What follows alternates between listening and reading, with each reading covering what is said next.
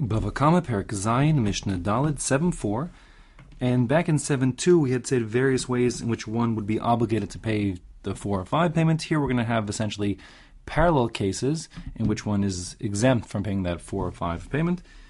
Mishnah says Ganav al Pishnayim there are two instances that confirm that this fellow stole, so that already obligates him for the kafel payment, the first two. But then v'tavach umachar al pi. But there's only one witness who testifies that he either uh, slaughtered or stole the animal after stealing it, or piatzmo, or even if he himself admits, like the witnesses confirm he stole it, and he confesses that after it was stolen, he sold it or he slaughtered it, still he'll be exempt, and therefore Mishalom Tashlumi Kefil, he pays a double payment, Vena Mishalom Tashlumi Arba V'chamisha, but not the four or five payment. Uh, the reason why he's exempt if he admits himself is because uh, the payment of four or five is called a knas. Uh, anytime you have a fine that's not compensatory, it's going to be a knas, like a fine. And the rule is that moda knas patar, if one admits to being obligated to having to pay a kanas prior to paying it, then he is exempt from paying it. It's based on a pasuk. The pasuk in Mishpatim says, "Asher yarshiun Elohim." He has to be found guilty by the court, and if he's found guilty by his own admission, he'd be exempt from paying that kanas. Says the Mishnah further, the next case, number two, is Gana v'tavach b'Shabbos. If he stole the animal, whether on Shabbos or not on Shabbos makes no difference, but then um, afterwards, he was toveach it, he slaughtered it on Shabbos, since that's a tolda of the malach of shochet, which carries with it a potential death penalty under the right circumstances. So the rule of kimle b'deramine kicks in. And that being the case, um, he won't have to pay for the four or five because he's at least potentially in the in the category of capital punishment. Um, and that, of course, applies only for the tavicha if it was a slaughtering that happened on Shabbos. If he sold it on Shabbos, selling things on Shabbos is just an issue of. There's no capital punishment, and therefore, if he sold it on Shabbos, he'd be liable to the four or five payment.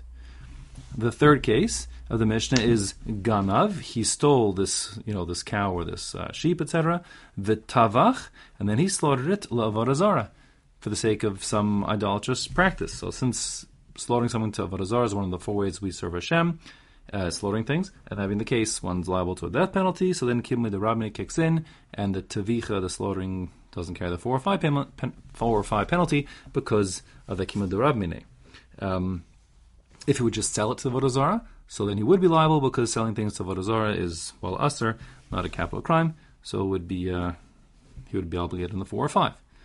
The fourth case is Ganav. He stole this cow or this uh, sheep or goat, and then it was Mishel Aviv. When he stole it, it belonged to his father.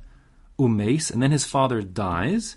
And after Mace Aviv, after his father dies, Vachar Kach, Tavachu Machar, then he slaughters or sells the animal after his father's death.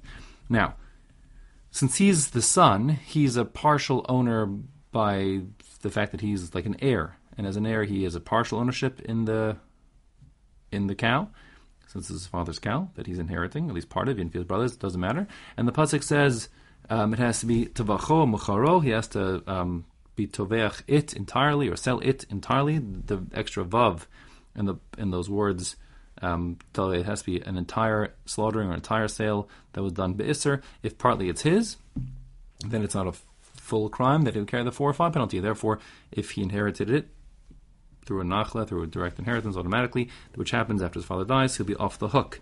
Um, of course, it assumes that it's his father who died first. If he slaughtered it and then his father died second, he would be on the hook because at the time that he slaughtered it or sold it, it still belonged to his father. The fifth case is Ganav. He steals this cow or this sheep, Vihikdish, and then after stealing it, he's makdish the animal. He consecrates it to the Beis HaMikdash.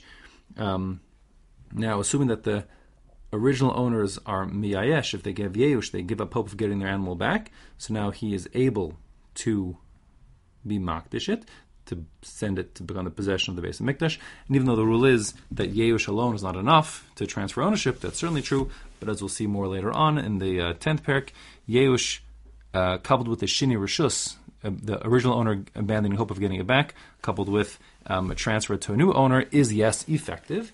And so here, what's happening is it's being transferred to the rishus, the ownership, if you will, of the Beis HaMikdash. So yes, it's effective. So since it now becomes God's property, so to speak, the Beis HaMikdash's property, va'achar kach tavachu then this thief now goes and slaughters or sells the cow or sheep or goat that belongs to the of Mikdash, that's the hekdesh. So then he's going to be pater. Um, because the four or five payment um, never applies to something that belongs to the Beis HaMikdash. Um, the drasha is the pasuk says, uh, or the hekdesh I should just simply say, because it says Yishalem Shnaim L'Re'ehu, the kefil payment of the two, and then from that extent the four and five goes to Re'ehu, to his fellow Jew, and the Beis HaMikdash is not considered Re'ehu, and therefore it's exempt from the four or five payment at all events. Okay? Again, it has to be that he slaughtered it or sold it after he was makdish it. But if he first slaughtered or sold it, and let's say after he slaughters it, he's makdish the meat, he's sure on the hook for the four or five payment.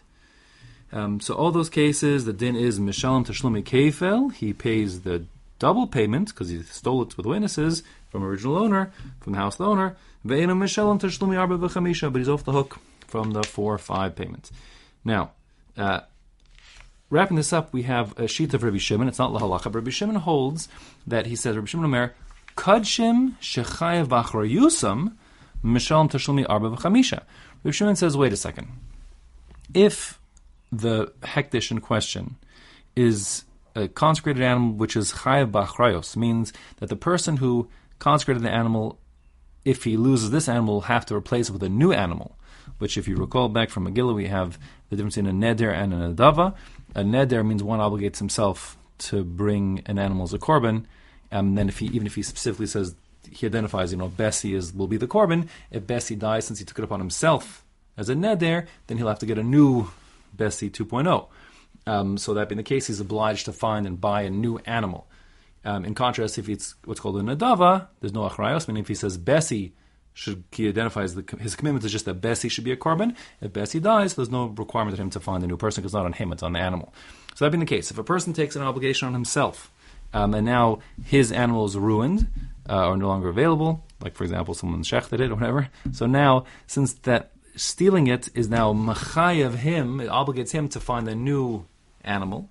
Rabbi Shimon holds if someone's is of you, if you're gorem mamon, if you cause someone to lose money, that's kamamon dami. It's as if you cost them money directly. In other words, even though it's true that the animal is hekdesh and doesn't really belong to the owner anymore, but since the owner will have to replace it with a new animal, it's like you're causing a financial loss to the original owner. That's as if you stole it from his pocket. That's Rabbi Shimon's position.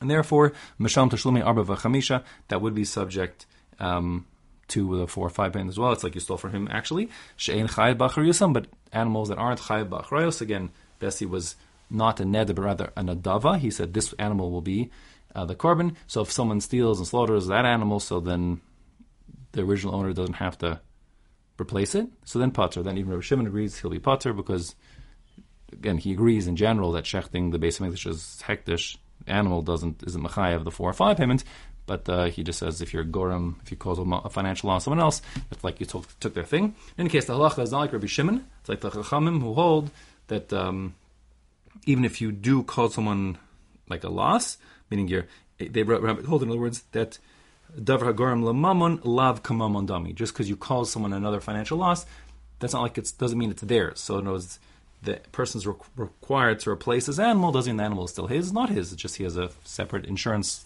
obligation to replace it. And that being the case, halachas like the chachamim, Tanakama here, that uh, even if one shecht uh, steals and shechts a uh, an animal which is a neder which was identified, still uh, he is putter from the four or five payment.